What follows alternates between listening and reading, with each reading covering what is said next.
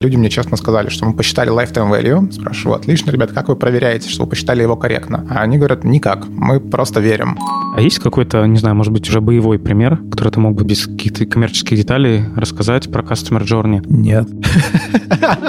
Я предполагаю, что да. Нас так учили в университете, что маркетинг. В основном это развлечение для больших, сильных и смелых. Всем привет! Мы команда GlowByte и NoMail Community. И это наш подкаст «Дайте данных», в котором мы обсуждаем, как решать бизнес-задачи при помощи методов математики и машинного обучения. С вами, как всегда, я, ведущий Бородин Александр. Сегодня мы поговорим про целевой маркетинг и про то, как методы Data Science могут усилить бизнес-решения в целевом маркетинге. И сфокусируемся на одном из трендов под названием Customer Journey. Обсудим более детально, как этот подход может улучшить персонализацию предложений. У нас в гостях глава Data Science компании T1A Соединенные Штаты Валя Маринич. Валя, привет. Привет, привет.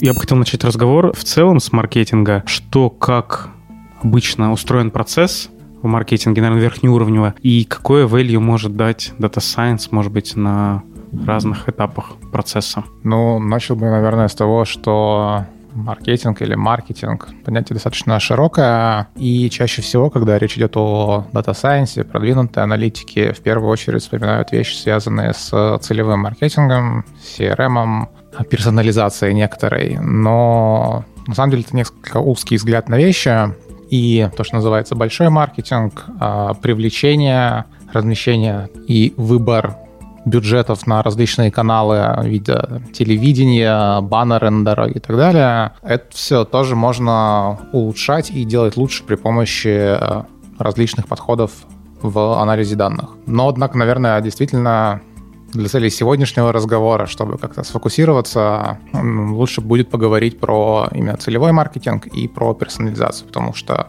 там подходы наиболее, наверное, изучены, понятны и применяются наиболее широко. Смотри, насколько правильно подходить к вот целевой маркетинг, да, если мы говорим отталкиваться от жизненного цикла клиента, анбординг, какие-то кросс-селлы, удержание клиента и так далее. Исходя из этого, рассматривать цикл маркетинга, да, и, соответственно, приложение точек DS именно в рамках этих. Ну, подход в целом хороший, мне нравится лет 10 назад, когда только начинал этим заниматься, мы ходили по всем клиентам с одной и той же замечательной горбатой картинкой, где был изображен а, жизненный цикл клиента, и как мы вначале теряем деньги на его привлечение, потом начинаем все больше зарабатывать по мере вовлечения клиента в использование услуги компании, и потом снова, может быть, тратим некоторое количество средств на его возврат. Что мне здесь нравится, так это то, что мы в первую очередь фокусируемся на клиенте как таковом, и это дает определенную гибкость, а, потому что даже сейчас многие организации, что здесь в России, что за рубежом в США, с кем мы работаем, они смотрят не на клиента, а на набор компаний, которые они запускают. И это ну, вызвано понятными организационными причинами, что есть отдельно взятые люди, которые отвечают, ну, не знаю, возьмем телеком, за продажу услуг связи. А есть отдельные люди, которые отвечают за продажу предложений, связанных с, например, покупкой нового оборудования, новых телефонов. А у них свои KPI, свои компании, и они там борются друг с другом. И, там, понятно, что они не смотрят на клиента как на отдельно взятую сущность. Этот вот подход от жизненного цикла клиента позволяет эти разногласия немножко сгладить и решать понятным образом. Что здесь не очень хорошо в таком подходе, так это то, что если мы берем его вот как есть, там классическим образом, то он нас ограничивает несколько. Мы почему-то решаем, что в рамках развития клиента нам нужно что-то продавать, что в рамках удержания клиента нам нужно не продавать, а что-то предлагать клиенту, какие-то дополнительные бенефиты. На самом деле это не совсем так, и мы видели замечательно, как, например, в рамках задачи удержания хорошо работают подходы по допродаже дополнительных услуг, то есть вместо того, чтобы удерживать клиента, вместо того, чтобы уменьшать его маржинальность а, и выручку, мы, наоборот, ее увеличиваем. Или наоборот, мы вдруг принимаем решение, что мы ничего не хотим делать, что клиент уходит, а мы вместо этого скажем ему, ну, мы услышали твою боль, спасибо большое. И удивительным образом иногда оказывается, что это работает. Ну и также в рамках развития клиента иногда имеет смысл подождать там, органического роста, например, или временно сократить объем потребления услуг клиентам, чтобы он с нами остался на более длительный горизонт. Но мы это делаем не в тот момент, когда клиент уже уходит, а заранее понимаем, что там, выстраиваем некоторую лояльность и тем самым увеличиваем lifetime value клиента. А тогда здесь получается мы оптимизируем не один какой-то участок, да, вот процесс жизненного цикла, а каскад получается. И правильно ли я понимаю, что это решает в целом подход с оптимизацией lifetime value какого-то с клиента? Начну по порядку с конца. Первое, мне очень не нравится слово lifetime value, потому что все, безусловно, маркетологи его используют, все хотят его считать, а каждый считает бог пойми как. А мой лучший и последний, наверное, пример, когда люди мне честно сказали, что мы посчитали lifetime value. Я спрашиваю, отлично, ребят, как вы проверяете, что вы посчитали его корректно? А они говорят, никак. Мы просто верим. И, ну, на самом деле, если покопаться поглубже, то в многих организациях эта задача lifetime value, она решается именно таким образом, потому что, ну, если вы начали собирать данные, цифровать вашего клиента 5 лет назад, то говорить о том, что вы прогнозируете lifetime value на 3 года вперед, но это очень сильное утверждение. Это что касается lifetime value. Но, тем не менее, действительно есть задача некоторой оптимизации. Мне кажется, что правильно смотреть на клиента как на некоторый профиль, правильно учитывать контекст и состояние, в котором клиент находится. При этом здесь я говорю не только там о глобальных жизненных обстоятельствах клиента или где он находится на том самом жизненном цикле, но и в том числе некоторый мгновенный короткий контекст. Может быть, клиент там прямо сейчас звонит. Может быть, он только что был на сайте только что брошенная корзина и так далее. Все это важные вещи, которые нужно учитывать. А оптимизируемая величина, ну, lifetime value это да, сильно, но выбирать какой-то разумный средний срочный горизонт не только следующего действия, но нескольких месяцев или нескольких последовательных действий, да, вполне разумная задача, которую, мне кажется, и стоит решать в рамках персонализации и целевого маркетинга. Наверное, прежде чем перейдем дальше в детали, я хотел бы все-таки еще общий вопрос по поводу методов и все-таки где дает value Data Science. То есть кажется, что тогда приходим к заказчикам, они говорят, что ну а где-то зачем нам Data Science, наш эксперт возьмет и скажет, кто наиболее склонен к продукту или кто наиболее отточен и что-то им применить. Вот что можно сказать, где вот value может быть, как убедить, что оно действительно есть. И нужно использовать Data Science, Machine Learning.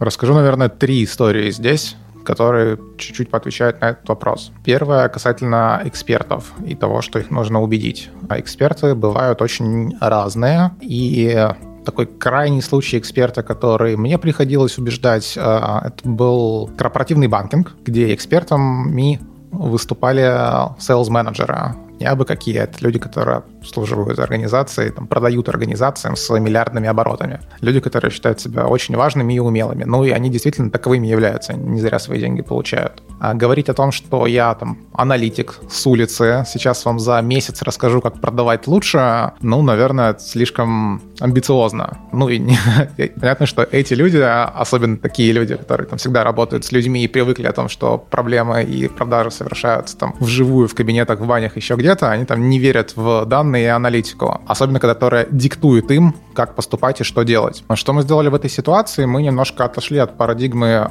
автоматизации принятия решений мы сформировали рекомендательную систему в очень широком смысле этого слова. Мы рекомендовали этим sales-менеджерам некоторые топики, продукты, о которых э, стоит в первую очередь говорить с клиентами. И, ну, загадка, как в такой ситуации, когда нет автоматизации, понять, хорошо мы сделали или плохо, и имеет ли действительно смысл внедрять такие подходы. Мы отобрали с десяток наиболее умелых сейлзов, которые там были признанными мастерами своего дела в этой организации и продемонстрировали э, им рекомендации по их организациям, за которые они отвечают, и по некоторым другим. И попросили их промаркировать, согласны ли они с нами или нет. На текущий момент и там на несколько кварталов в прошлом. По результатам мы получили согласие в районе 80% и их заключение о том, что чуть менее умелым и опытным коллегам такого рода рекомендации действительно бы пригодились. Сейчас я немножко прослушал, там была какая-то модель или еще разок можешь сказать? Да. В чем рекомендалка там, что, что было за рекомендалка? Модель была не очень сложная, то есть, по сути, мы переформировали и переукомплектовали э, товарный каталог этого банка для целей анализа, сформировали некоторые подпродукты, сформировали некоторые там определение того, что такое upsell и как он случается, и дальше, по сути своей, сделали просто market basket анализ, который позволяет видеть последовательности покупок корпоративными клиентами тех или иных услуг. Это mm-hmm. первый был случай, первая история, которую ты хотел рассказать, и там еще у тебя были две. А, да, это первая ситуация. Имеет ли смысл продвинутая аналитика в тяжелых ситуациях? Да, имеет. Есть обратные ситуации, когда бизнес может быть массовым и достаточно простым. Для меня большим откровением стали нон-профит организации в Штатах, которые существуют очень давно. И там, мне кажется, любой человек, который начинал заниматься data science'ом, встречал ту самую задачу, когда нужно отобрать э, людей, которым отправить там книжку или там donation letter в почтовый ящик. Задача супер классическая, но на практике оказывается, что она ну, не супер применима, потому что... Это, это, извини, то есть ты отправляешь бесплатно книжку, и люди отправляют обратно donation какой-то? Ну, конечно, ты отправляешь там, неважно, книжку или некоторый любой маркетинговый материал, и туда же вкладываешь некоторый слип, там, ну, в случае Америки, там прям практически чек, э, которым нужно только расписаться и там отнести в банк, либо отправить обратно. Ну, Сейчас этим особо не пользуются, потому что оказывается, что твоя задача не оптимизировать процесс сбора денег, твоя задача собрать как можно больше. Но, как известно, в такой ситуации тривиальное решение является прям очень верным. Если ты разошлешь всем, то ты максимум соберешь в ситуации, когда у тебя нету большого разброса товаров. У тебя есть маленький донейшн, большой и средний. И все это перемножить там на два типа подписки. Маленький на три месяца, там, большой на полгода. У тебя не так много поводов коммуницировать с э, своим человеком, с клиентом, с донором. Все это приводит к тому, что сложные оптимизации, подходы, они, ну, безусловно, приносят свой результат, но люди начинают задумываться, а стоит ли внедрение цельной аналитической платформы за много миллионов долларов того, что мы там соберем неизвестно насколько больше или меньше. Даже не соберем больше в примитивном приложении, а соберем чуть эффективнее. Поэтому, ну, по-прежнему, казалось бы, имеет смысл, но подходить к этому нужно чуть более аккуратно.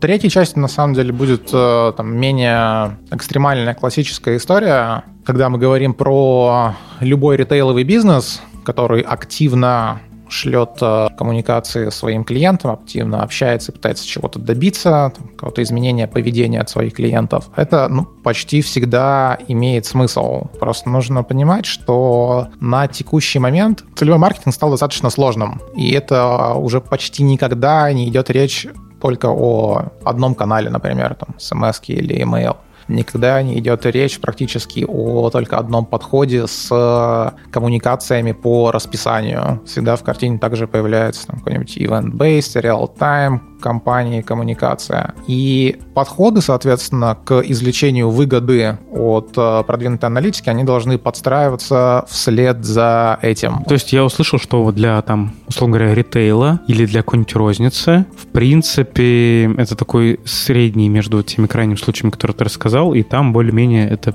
применимо за счет массовости, за счет некоторой сложности, да, из-за того, что там один аналитик, каким бы он ни был крутым, это не охватит. И, в принципе, там именно имеет смысл делать. Да, ну, то есть итоговое мое мнение сводится к следующему, что смысл есть, безусловно, всегда, и всегда его можно найти. Было бы желание. Однако наибольшие результаты традиционно достигаются там, где есть э, много клиентов и много взаимодействий с этими клиентами. А еще такой вопрос вот по домену. Вот ты говорил про канал и так далее. Здесь здесь вообще есть ли ощущение, что сейчас какие-то каналы начинают отваливаться? Ну, условно говоря, не знаю, смс или телефонные звонки уходят в прошлое, или такого ощущения в целом нет, по твоему опыту? Ну, они виды изменяются, безусловно, но они остаются. И очень интересный, кстати, здесь момент, что все это очень зависит от бизнеса, и от географии. В Северной Америке до сих пор один из самых популярных и по-прежнему очень эффективных каналов — это физическая почта. Ее все шлют, и никто от нее не планирует отказываться. Бюджет колоссальный, потому что, ну, чтобы отправить письмо, это прям нужно много всего сделать. Тебе нужно сверстать, напечатать. Опять же, если хочешь персонализировать письмо и вписать туда имя клиента, тоже там дополнительное усилие нужно сделать, но это работает. У нас, понятно, никто об этом и не думает, наверное, сейчас, потому что, ну, и доставляемость сильно ниже, и нету привычки у людей читать почту. А в Штатах есть огромная индустрия, которая, как у нас, продает данные по Cookie ID, да, ты можешь взять куки чей-нибудь и получить кучу информации про этого там человека. То же самое можно сделать по человеку и адресу в Штатах. Ты только переехал в новый дом, и уже завтра ты на этот новый адрес получаешь письмо с твоим именем и предложением покупки чего-нибудь на районе. Работает замечательно. Касательно звонков. Какое-то время, наверное, от них думали отказываться, потому что ну, также дорого, очень много людей вовлечено в процесс. Сейчас мы все видим, как постепенно люди вытесняются оттуда, с нами начинают говорить роботы, а эффективность по-прежнему достаточно высокая. И многие роботы в простых сценариях практически уже неотличимы от э, настоящего человека, поэтому не вижу смысла здесь отказываться. От колл-центра, может быть, кто-нибудь и откажется, а от звонков как таковых вряд ли. В догонку еще вопрос. А вот Штатах, если популярная физическая почта, как э, использовать это в Data Science? То есть нам нужно оцифровать эти документы? Или там, в принципе, процесс доставки, возможно, так, от, ну, кроме содержания, понятно, оцифрован, что можно это использовать? Или нужно дополнительные усилия, чтобы извлекать информацию? Есть какие-то инсайты, информация на эту тему?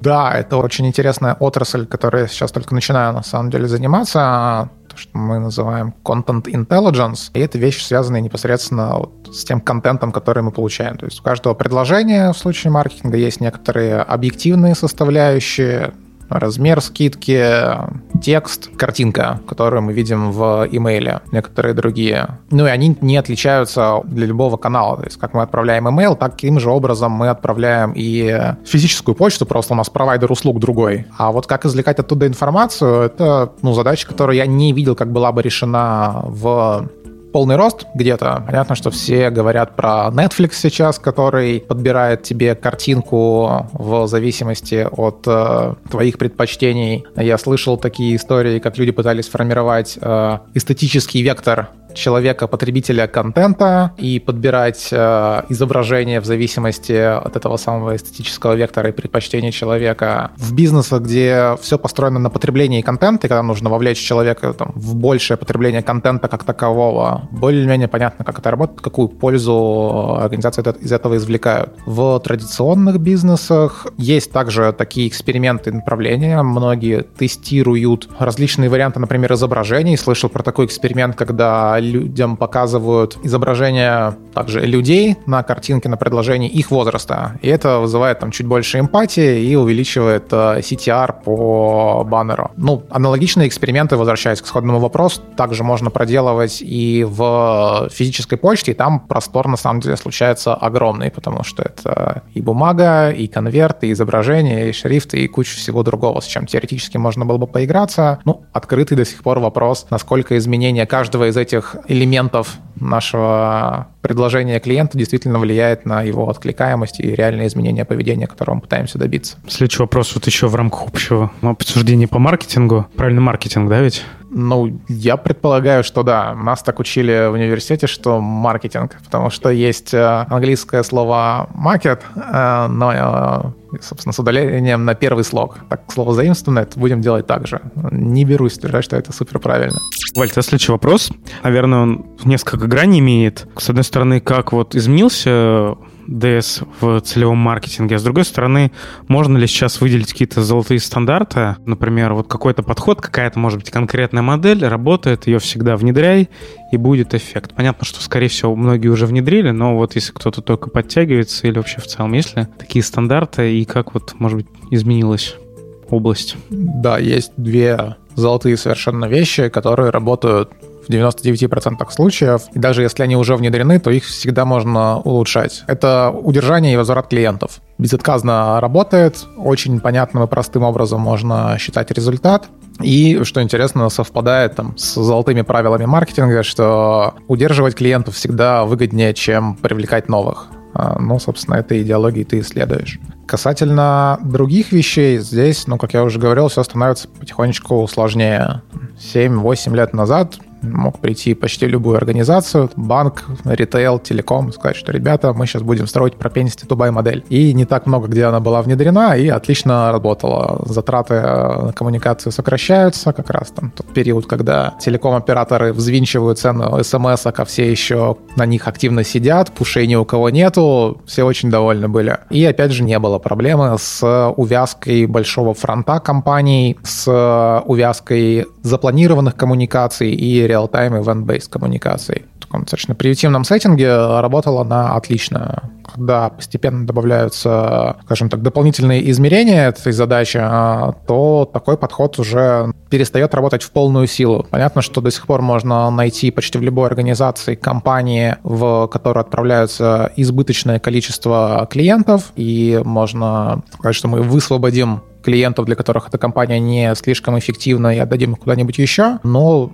все уже не так просто, потому что даже если посмотреть на стоимость коммуникации, то многие уходят в digital email, стоимость коммуникации как таковой становится не такая высокая, и более актуальной становится задача не propensity to buy, а uplift, которая, несмотря на то, что, казалось бы, состоит из практически двух моделей э, propensity to чуть разного типа, но почему-то моделируется на порядок сложнее. Окей, okay, коротко скажу, Uplift — это выделение клиентов, которым имеет смысл делать коммуникацию, которые откликнутся именно благодаря коммуникации. Вот, и мы исключаем клиентов, которые бы не откликнулись, если мы с ними прокоммуницировали, и вообще они не откликаются никогда. Правильно ли тезис, что сейчас вот уже никому не нужна одна модель, нужно прийти, готовое решение, сделать каскад и уже под ключ. То есть уже одна модель, по сути, не закрывается закрывает все. Да, на текущем рынке, мне кажется, нигде одной моделью не обойдешься. Ну, либо можно, конечно, говорить о том, что мы строим одну очень сложную модель. Предположим, мы скажем, что внедряем Deep Reinforcement Learning, который решает задачу оптимизации коммуникации, называем это одной моделью. Но сложность внедрения такой модели, она, понятно, сопоставима с десятком, а то и сотней обычных моделей. Поэтому не рискну ее назвать там одной моделью. Отличаются ли подходы существенно вот целевого маркетинга для разных индустрий? То есть там у нас есть там, наверное, базовые банки, ритейл, не знаю, страховые, телеком. Может быть, новые игроки появляются. Вот что на эту тему можно сказать? Да, они отличаются. Хороших примеров отличий, наверное, две штуки могу сходу привести. Первое в около Data Science активно сейчас вовлекается малый ритейл, и особенно веб-ритейл, когда у тебя есть буквально там один лейдинг и 100 товаров, ну, зато, может быть, каких-то достаточно уникальных, и тебе нужно персонализировать э, клиентский опыт на сайте, в личном кабинете, в корзине и так далее. При этом ты, как среднего размера игрок, не обладаешь ни технологической базой, ни огромным объемом накопленных данных. Плюс э, размер твоей клиентской базы он составляет там, зачастую желать лучшего. Тем не менее, за счет комодизации такого рода знаний сейчас есть э, достаточно успешные стартапы, которые приходят и решают эту проблему. Приносят практически готовые рекомендательные системы, которые это закрывают подход сильно отличается от того, что, не знаю, делает Netflix или от того, что могли бы делать мы в большом ритейле. Они где-то какую-то общую, да, строят рекомендалку на каком-то отдельном датасете и приходят его потом подтюнивают под э, клиентов. Да, да, примерно так. Об этом можно думать, как э, некоторые вариации трансфер-лернинга, наверное, ну, со своими, понятно, особенностями. И второй пример — это любимый, наверное, мой пример, точнее, не любимый из прошлой жизни, это страховые компании в России. Совершенно замечательный рынок, в котором клиент клиенты ненавидят твою услугу и никогда ни за что не хотят ее покупать. И ты решаешь задачу не просто продажи и информирования клиента о наличии предложения, но и задачу там, зачастую убеждения клиента в том, что услуга необходима. И каждый, кто когда-либо сталкивался с страховыми компаниями, чаще всего это в контексте автомобильной страховки случается, все наблюдали, как за ровно месяц до окончания страховки вдруг он начинает разрывать телефон. Но, мне кажется, ни в одном другом бизнесе этого не происходит. А между тем там сидят отделы людей, людей, которые собирают аккуратненько данные о том, когда у вас кончается страховка, какая она была, сколько раз вы попали в аварию, имеет ли смысл дальше вам предлагать эту страховку. Ну и, собственно, вы получаете в итоге этот замечательный звонок. А в итоге-то что не работает страховой? То есть там неправильно это применяют или специфика продукта такая? Специфика продукта, специфика культуры. Не знаю ни одного практически человека, которому, если позвонить в случайный момент времени и предложить страховку, он с радостью ее купит. Потому что ну, мы не понимаем ценности страховки. У нас там у большинства есть э, страховка для здоровья от компании, страховка от машины нам навязывается, мы не можем от нее отказаться. В случае кредитования на машину нам еще раз навязывается еще и по конской цене. И все это в итоге выливается в э, некоторое негативное отношение к продукту как таковому. А в Штатах не сталкивался, как там решают эту проблему? Там же наверняка тоже звонят или там по почте? Ну, пока мы с этим сильно не сталкивались, там эта услуга более востребована. Опять же, просто по культурным особенностям. Сталкивался с рассказом об одном из методов продажи страховых услуг в Штатах. Продаются эти услуги зачастую через контент и продаются в два этапа. На первом этапе тебе заваливают контентом, который рассказывает о том, какие страховки бывают, плюсы и минусы, различные тарифные планы, до того самого момента, пока ты не понимаешь, что самостоятельно ты решить эту проблему не можешь. Ты не можешь самостоятельно выбрать себе страховку, если ты не потратишь на это огромное количество времени. В этот момент случается второй этап, когда тебе продается услуга консультанта по выбору страховой, и уже консультант тебе э, окончательно продает саму услугу как таковую. Так, ну наконец-то мы подошли к Customer Journey и персонализация Собственно, если я правильно понимаю, то такая цепочка эволюции, она следующая. Валь, поправь меня, если не прав. Что это, например, сначала раньше делали предложение всем клиентам, потом какая-то сегментация, потом какое-то бакетирование, то есть еще более такая локальная сегментация, дальше индивидуальный расчет, дальше next best action, дальше next best chain of action и customer journey. Такая эволюция, да? Ну, я себе ее вижу примерно таким образом, с единственным замечанием, что NBCA, который Chain of Actions и Customer Journey, они иногда взаимозаменяемы и иногда там, решают либо одно, либо другое. Так, чтобы прям последовательно решили вначале одно, а потом другое, наверное, пока я не видел. Ну, может, да, это верхушка эволюции персонализации-то поподробнее рассказать, что это такое? Собственно, как мы говорили в начале разговора, оптимизация LTV задача очень амбициозная, но действительно хочется решать и оптимизировать ценность клиента не в результате следующей коммуникации, а на горизонте какого-то разумного временного периода, трех месяцев, не знаю, либо там пяти коммуникаций последовательно. Вся история вокруг NBCA и Customer Journey, она ровно про это. Скажу пару слов про разницу, не претендую здесь на точность определений, то, как это воспринимаем мы. Когда мы говорим про Chain of Actions, мы все-таки говорим про некоторую последовательность атомарных действий, где каждое воздействие воздействие на клиента, оно может быть независимым. Сегодня предложили продукт А, завтра продукт Б, послезавтра продукт С. А когда мы говорим про Journey, чаще всего имеется в виду некоторая сконструированная человеком последовательность событий, последовательность действий и воздействий на клиента, которая осуществляется там, с целью продать определенную услугу. То есть мы, предположим, вначале звоним человеку, потом, если он не взял трубку, отправляем email. Если email он не прочитал или он оказался недоставлен, мы отправляем смс три раза подряд, смотрим, как там читается, не читается. Ну и дальше там в зависимости от того, что происходит в этом джорне, немножко меняем наш подход. Но вот это вот изменение, оно может быть срежиссировано заранее и человеком. То есть зачастую мы не говорим о некоторой подоптимизации в рамках этого джорни. Возникает задача выбора пути, по которым мы пойдем, и принятия решения о том, в какой момент мы с этого пути хотим спрыгнуть и перестать идти по этим рельсам. Кстати, того, почему это верхушка и почему это сложно. По всем тем же самым причинам, на самом деле, что упоминал ранее. Крайне редкая ситуация, когда одного клиента можно оставить в покое на два месяца и катить его по этим рельсам. Обязательно что-то произойдет. Он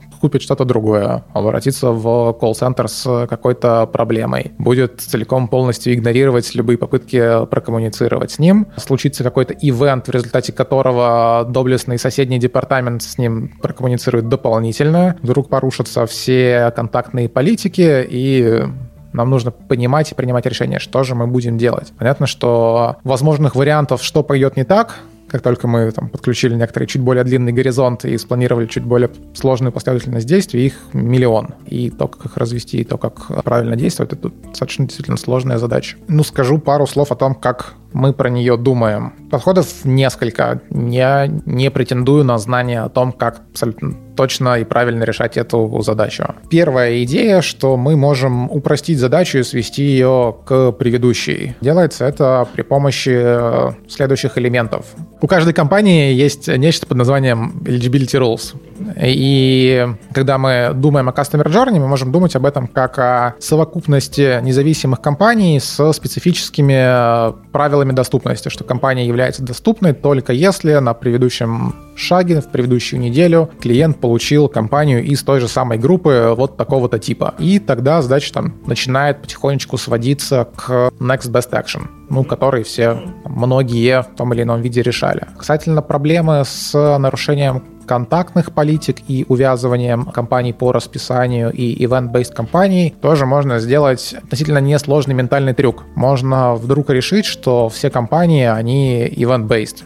И просто ивенты бывают разные. Бывают ивенты, которые совершены клиентом, пошел что-то купил, сделал, обратился. А бывают ивенты, которые мы сами себе придумали. Сегодня скорбал пробил трэш-холд. Случился ивент, по нему нужно прокоммуницировать. И тогда там, ну, элементов, там, типов объектов, которые там, нужно взаимоувязывать друг с другом, с которыми нужно играться для решения задачи оптимизации, их становится чуть поменьше. Про подходы возникает интересная задача, не задача, а возможность учитывать, собственно, саму последовательность. И здесь титаны мысли э, всячески рекомендуют использовать графовые подходы и утверждают, что тот самый Journey — это некоторый граф, по которому клиент только что прокатился. И давайте мы этот граф будем э, структурировать так, чтобы с ним работать, или использовать те методы моделирования, которые напрямую позволяют работать с графом. Ну и самая любимая часть, наверное, это касательно того, какие методы моделирования здесь можно было бы использовать. Ну, понятно, можно начать с развесистого ансамбля классификационных моделей, которые на каждом шаге позволят нам ответить на вопрос, будет ли коммуникация успешной или нет.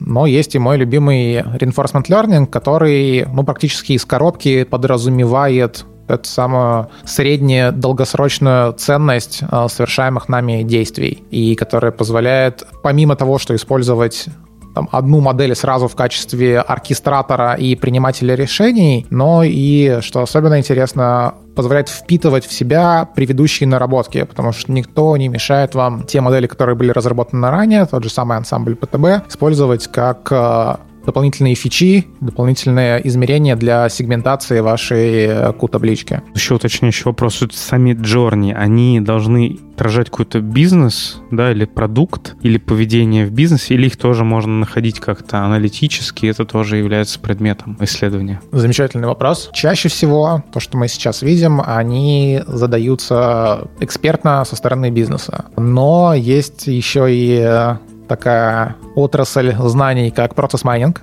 которая достаточно наглядно позволяет визуализировать то, как ваш клиент э, движется, и визуализировать эти самые джорни и всевозможные ветвления этих джорни. То есть у тебя же задача, что джорни никогда, ну, никогда, но не должен быть линейен, чтобы быть эффективным. Должны случаться развилки. И охватить взглядом и понять, какие развилки эффективные, какие нет, куда стоит идти, а куда нет, как выглядит идеальный джорни. Если мы будем просто смотреть на таблички, то очень сложная задача, потому что понятно, что метрик э, измерений для анализа можно придумать очень много. В формате визуализированного графа, того, как наши клиенты передвигаются по различным этапам этого джорни, это получается сделать достаточно ловко и наглядно.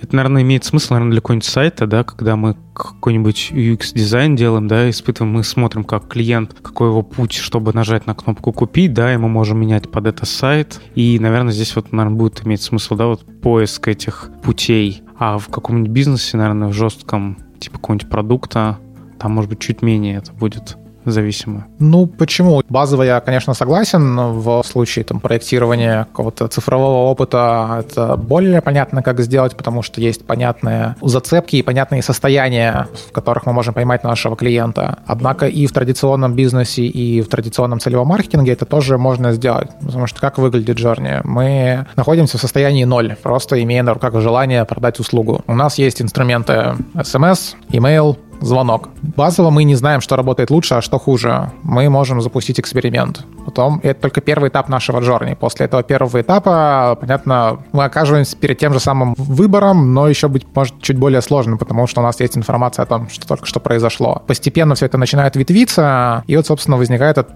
сложный развесистый граф. Для того, чтобы спроектировать эксперимент, который ты хочешь поставить, для того, чтобы потом его проанализировать, вот такого рода подход также вполне себе работает, и ты заранее, если аккуратно задал те состояния, которые ты будешь трекать по клиенту, то все получается. Окей, слушай, а есть какой-то, не знаю, может быть, уже боевой пример, который ты мог бы там, может, без каких-то коммерческих деталей рассказать про Customer Journey? Нет. Я бы уточнил вопрос. Вот смотри, какая ожидаемая какой-то value. То есть кажется, вот эта цепочка, да, персонализация. Понятно, что когда мы делали всем одно предложение, мы сталкивались с проблемой, мы делаем сегментацию, тут у нас куча value. Дальше уходим, уходим, и у нас value увеличивается, увеличивается, увеличивается. А вот дополнительный value от Customer Journey, вот, не знаю, может быть, есть какие-то на рынке примеры, или вот есть ощущение, что оно действительно даст какое-то улучшение, или это все-таки будут какие-то не такие большие прирост? Как думаешь? Честно сказать, мне кажется, что имеет место diminishing returns во всей этой нашей аналитике, и что внедрить одну BD и поиметь один инстанс с питоном, это дешево и может позволить себе каждый. Результаты будут вполне себе значительные. А чтобы ежедневно, еще лучше ежечасно обновлять ваш э, Deep Reinforcement Learning, собирать моментально фидбэк с ваших клиентов и все это делать на графов, нужны миллионные и миллионные вложения, долларово-миллионные. А результат по сравнению с предыдущим вашим этапом жизненного развития будет ну, сильно меньше, чем по сравнению с этапом 0 и внедрили первую БД. Ну, правильно понимаю, что это все-таки скорее пока для каких-то крупных компаний, которые готовы в это вложиться, у которых есть, ну, чтобы reinforced learning, чтобы табличка сошлась, то все-таки нужно там довольно много наблюдений. Да, в основном это развлечение для больших, сильных и смелых. Вот эта концепция customer journey, вот, может быть, в других каких-то областях, мы говорили retail, или вот если мы говорим про какой-то экосистеме, и когда есть много предложений, жизненных путей, да, проходит клиент, вот как здесь может помочь Customer Journey? В рамках экосистем или просто там систем с э, достаточно разнородными целями и предложениями, честно сказать, Customer Journey как таковой пока не стоит на повестке дня, по крайней мере, из того, что я видел. Там как раз больше люди интересуются вопросами, связанными с контент, потому что разнородность тех самых предложений, она достаточно высокая. Приведу пример, известный всем Сбербанк «Спасибо». Не знаю, как сейчас, а раньше они использовали предложения, которые им присылают их партнеры. То есть я как партнер могу открыть палатку с шаурмой, сверстать баннер и отправить в Сбербанк «Спасибо» с просьбой продистрибьютить этот э, баннер по там, релевантной клиентской базе. Мне кажется, очень важная задача для такой уважаемой организации, как Сбербанк «Спасибо», сделать так, чтобы этот баннер не был совсем убогим. На это тратится много сил и времени. Проверифицировать, что там не было какой-то нецензурной брани, чтобы мой логотип э, вдруг не был украден у Макдональдса или еще у кого-то. Огромные силы, там, как юристов, так и ручного труда там, чуть менее квалифицированных специалистов вкладываются в это. Оптимизация и обработки э, такого рода вещей, мне кажется, они более актуальны для такого рода компаний, систем. Поняли, что это для большой корпорации и так далее, а все-таки насколько вот каждый этап, он не только методологический, да, но и вот э, усилий data scientist'ов, и нужно прикладывать. А вот с точки зрения архитектурной, инфраструктурной, насколько сложнее становится поддерживать и реализовывать Customer Journey, не знаю, batch онлайн или вообще в целом сложнее по сравнению с э, Next Best Action? Мне кажется, что если у вас нет нормального онлайна, то переходить к Journey не имеет смысла, потому что половину той пользы, которую вы здесь можете вынести, вы просто оставите за бортом. Потому что ну, важная часть любого Journey должна быть это использование там, моментальной информации о том, что произошло на первом этапе. Если э, в рамках моего Journey клиент не взял трубку, то я должен прямо сейчас отправить ему сообщение другим каналам. Если я этого не делаю, то момент для коммуникации, он может быть, ну, просто потерян. Поэтому онлайн какие-то реал-тайм компоненты здесь должны быть. Понятно, что это инфраструктурно недешево. На помощь, к счастью, сейчас к нам приходят облака. То есть то, что я вижу на западном рынке, 99% проектов выполняется на облачных технологиях. Сейчас очень отрадно видеть, как наши друзья из а, Яндекса, там, из других отечественных облаков также постепенно поднимают этот рынок и дают там, такого рода возможности не только монструозным организациям, способным купить там, свой кластер невероятного размера для реал-тайм обработки данных. Это одна часть. Вторая часть, ну, Конечно, я как консультант, когда кому-то прихожу, говорю, что, ну, ребят, вы там взялись за такую большую сложную задачу, вам нужна полноценная аналитическая платформа. Пожалуйста, давайте MLOps, Experimentation Management, хранилище, Data Lake и вообще графовую BD бы тоже бы неплохо, а тут еще и контент, соответственно, нам нужно картинки хранить, Enterprise Content Management систему там первого класса вынь да положь. Ну, да, как мы все знаем, любой из этих компонентов можно закостылить. Всю аналитическую платформу закостылить не рекомендуется. По ну, понятным причинам, какое-то время она проработает, потом сломается. И в конце концов это окажется только дороже. Отдельные вещи, ну, да, понятно, можно забрать на коленке. Мне кажется, самая важная здесь э, часть является это как раз сокращение этого фидбэк-луп, который мы получаем от клиента, и своевременная его обработка. Если вы умеете делать это, то все остальное уже мелочи. А не получается так, что там как у нас один из гостей говорили, там приходит и заказчик, что ты, заказчик говорит, что не дорос до нашего величия, у тебя этого нет, этого нет. В общем, давай-ка ты дорастешь, созреешь, у тебя будет более зрелый процесс, и тогда мы возьмемся. Ну вот мы, конечно, говорили, что это там более зрелая компания, но здесь, по сути, так и звучит, да, что нужно все-таки, чтобы инфраструктурно или как-то вот по-цифровому дозрел заказчик. Но мы стараемся формулировать это несколько иначе. И э, что здесь имею в виду? Что вернемся к истории про diminishing returns. Если не созрела потребность, и если не созрела инфраструктура, значит, почти наверняка есть какие-то другие задачи, кроме реал-тайм оптимизации Customer Journey, которые в этой организации можно прямо сейчас решить. И постепенными шагами оправдывать вложения в там, ту самую аналитическую платформу и средства автоматизации маркетинга. Да, безусловно, бывают ситуации, когда люди хотят там прыгнуть сразу на две эпохи вперед и ситуации ничего сделать классное взрослое решение. Это можно делать, Единственное условие в такой ситуации — это зрелая и опытная команда. Технологии дойдут. Про Customer Journey. Вот как думаешь, это все-таки единственная какая-то ветка да, развития сейчас целевого маркетинга, да, в этой части, то, что вот персонализация, что мы идем вот по этому customer journey, или есть какие-то альтернативные вселенные, где вот еще что-то прорабатываются, какие-то варианты? Видишь ли какие-то тренды в этой части?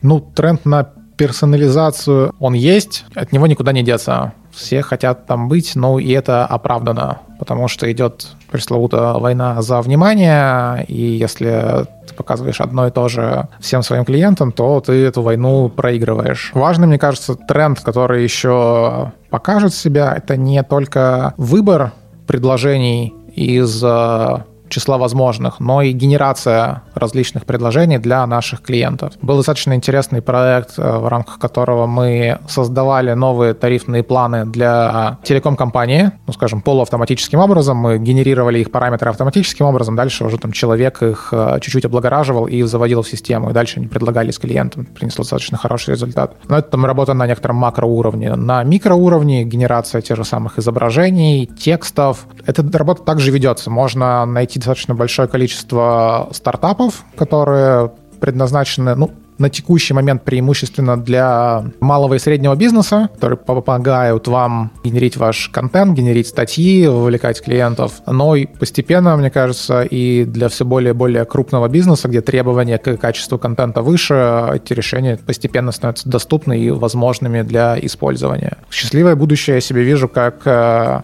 замечательный AI, который сгенерит специально под меня последовательность пикселей и букв, которые позволят тут же растаять и приобрести, чтобы там дальше мне не предлагалось. Ну, я для себя, наверное, так сформулировал, что, да, персонализация от контента до предложения и за мое внимание, и еще некоторое, возможно, я услышал, возможно, то, что хотел услышать, это вот некоторый выбор, да, то есть архитектура выбора, когда у тебя несколько продуктов, которые наиболее ты склонен, и, возможно, тебя как-то помочь выбрать наиболее хорошие такая архитектура выбора продукта.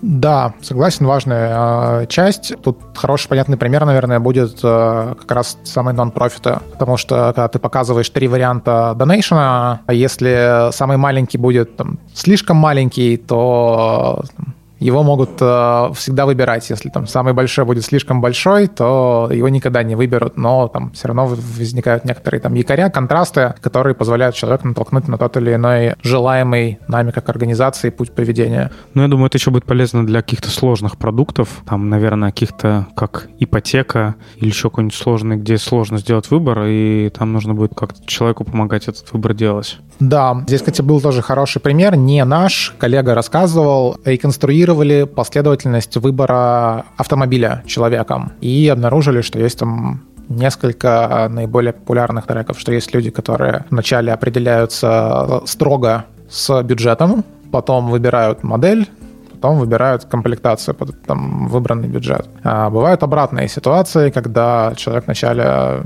делает research по маркам, понимает, что сейчас ломается, что не ломается, делает выбор марки, а дальше уже в рамках этой марки пытается собрать себе модель и комплектацию. И в зависимости от подхода к выбору, подхода к принятию решения, ты как маркетолог можешь подстраивать свои материалы. То есть, если человек, ты знаешь, что человек в первую очередь выбирает марку, ты показываешь АК лучше всех, потому что раз, два, три, четыре, пять самая надежная машина на свете и там богатая история. Если ты знаешь, что он с э, твоей маркой уже выбрался, ты там дальше можешь э, пытаться, там, не знаю, заапселить его на опс, неважно. Я думаю, понятно, какие возможности это дает, и какое-то тоже пространство возникает за этим. Слушай, вот еще хотел спросить, а мы говорили, немножко затрагивали, как там в России, как в Штатах, и ты сейчас упомянул в рассказе, ну, какой-то там пару вопросов назад про облака. Вообще, насколько... Вот я услышал, что в Штатах готовы переносить в облака. Вот хотел спросить, готовы ли там банки переносить свои данные в облака. И вот я услышал, что готовы, переносят и работают с ними. Ну, у нас понятно, что с этим, наверное, посложнее. Я вот сталкиваюсь, что это, наверное, тяжело сделать. А вот как, не готовы ли они все данные переносить?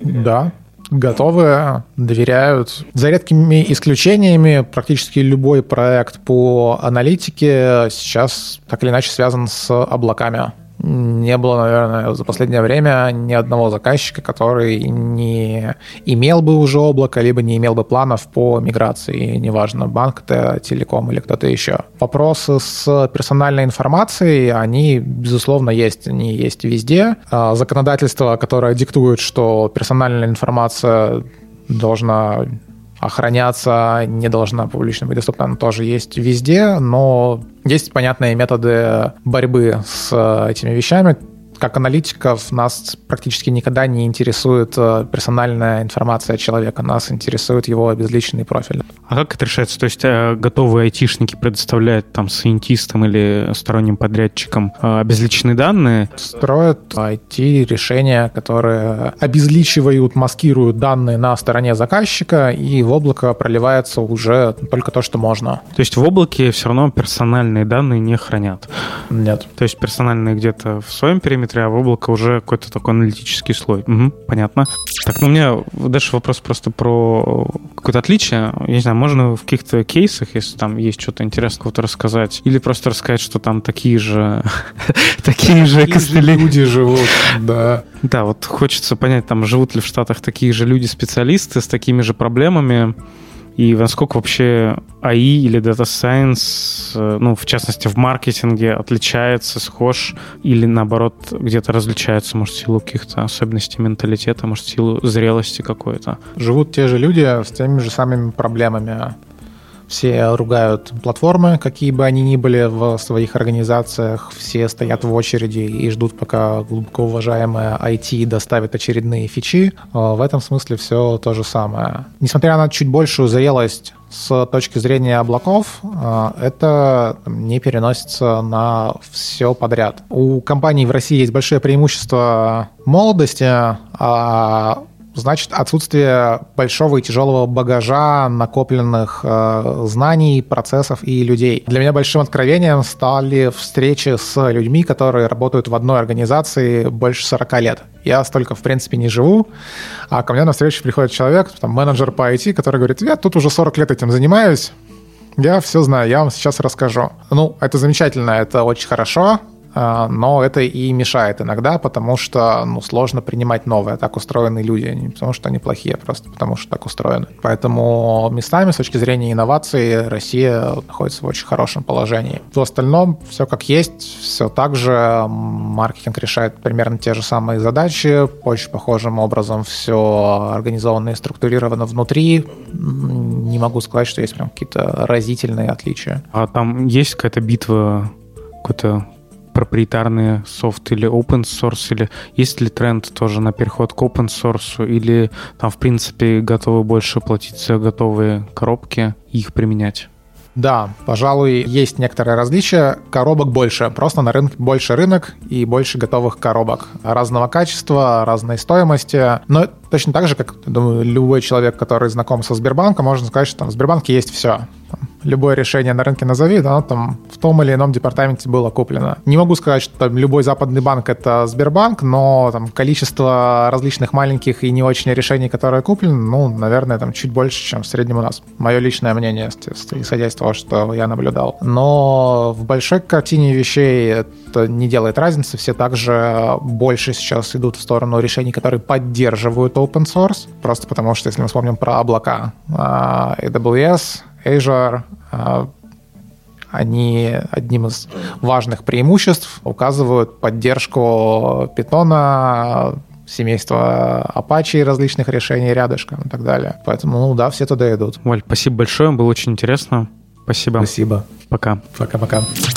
Если вы хотите задать вопрос или поделиться впечатлением, заходите в телеграм-чат NoML Community. Следующий выпуск через две недели. До новых встреч. Используйте ML осознанно.